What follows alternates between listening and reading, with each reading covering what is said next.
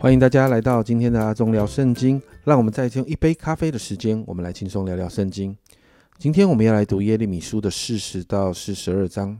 那在四十章当中呢，我们看到一到六节哦，神让耶利米在啊这个护卫长尼布沙拉旦的眼前蒙恩，所以呢耶利米被释放，甚至可以让他去选择看要跟这个护卫长呢到巴比伦去，还是可以留在原地哦。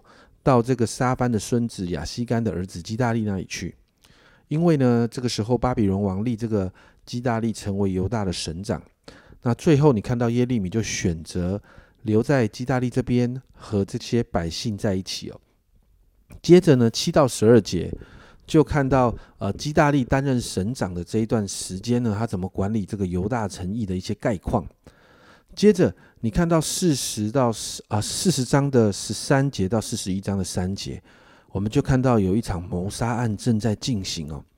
那基大利被这个尼探雅的儿子以实玛利还有他的伙伴呢，在一场饭局当中被设计被杀了。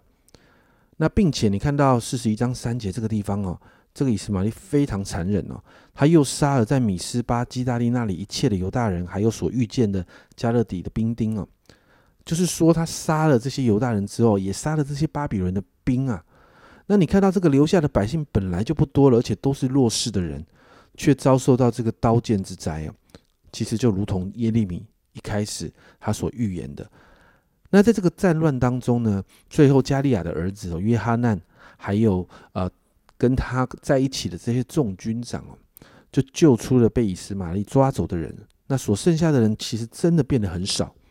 那当然，他们就用人的方想方法、人的想法来筹算，他们想要离开这个地方，躲避战乱的事情。他们想要逃往埃及地去避风头，因此呢，他们就来找先知耶利米，想要呃耶利米替他们寻求神的心意。而我们在四十二章里面，我们就看到神就透过耶利米告诉剩余的百姓，在十到十七节，神要他们留在本地，留着神就建立跟栽植，而且要。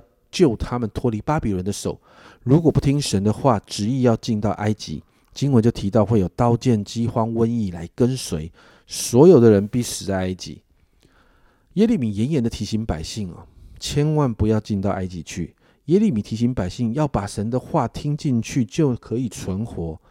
如果不听，定义要进到埃及，我们就会啊，这一群百姓就会面对死亡啊。所以在二十二节。这里说到，现在你们要确实的知道，你们在所要去寄居之地，必遭刀剑、饥荒、瘟疫而死。那经文其实就停在这个地方哦。我们就看到，如同耶利米之前的预言，被掳去的反而在神的保守之下，但留下的就要面对刀剑、饥荒和瘟疫。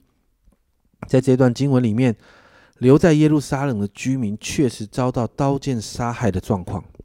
因此，他们决定要逃到埃及去。但非常有趣的是，已经下了决定，却仍要让耶利米寻求神的心意。甚至你看到这一群人是怎么样回应耶利米的？四十二章六节，我们现在请你到耶和华我们的神面前。他说的，无论是好是歹，我们都必听从。我们听从耶和华我们神的话，就可以得福。当耶利米要他们留下，不要往埃及去的时候。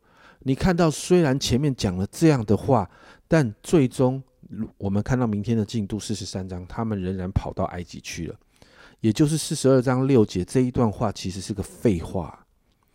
亲爱的家人们，很多的时候，我们来到神面前祷告寻求的时候，我们的心到底存着什么动机啊？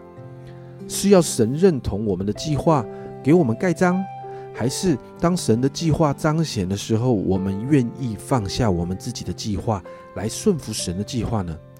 今天的进度里面，我们就真实的看到百姓要耶利米寻求神，而耶利米确实也做了，然后神把他的心意也彰显了。可是很好玩的是，百姓竟然不听从神的话，执意要做自己想做的事，然后最终他要面对灾祸。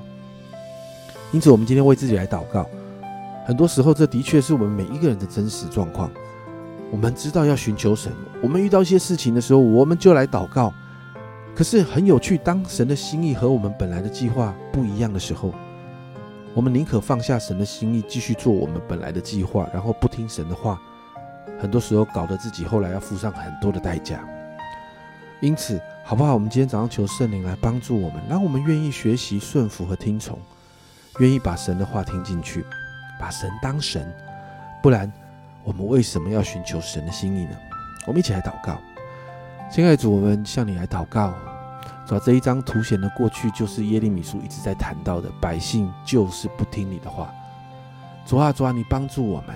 主啊，特别是很多时候我们在寻求你的心意的时候，主啊，没有错，我们心里总是有我们的计划与筹算。主啊，但是当你的心意显明的时候，主啊，我就说，主啊，让我们学习愿意放下我们自己的计划，放下我们自己的筹算，好让我们紧紧的跟随神你的心意走。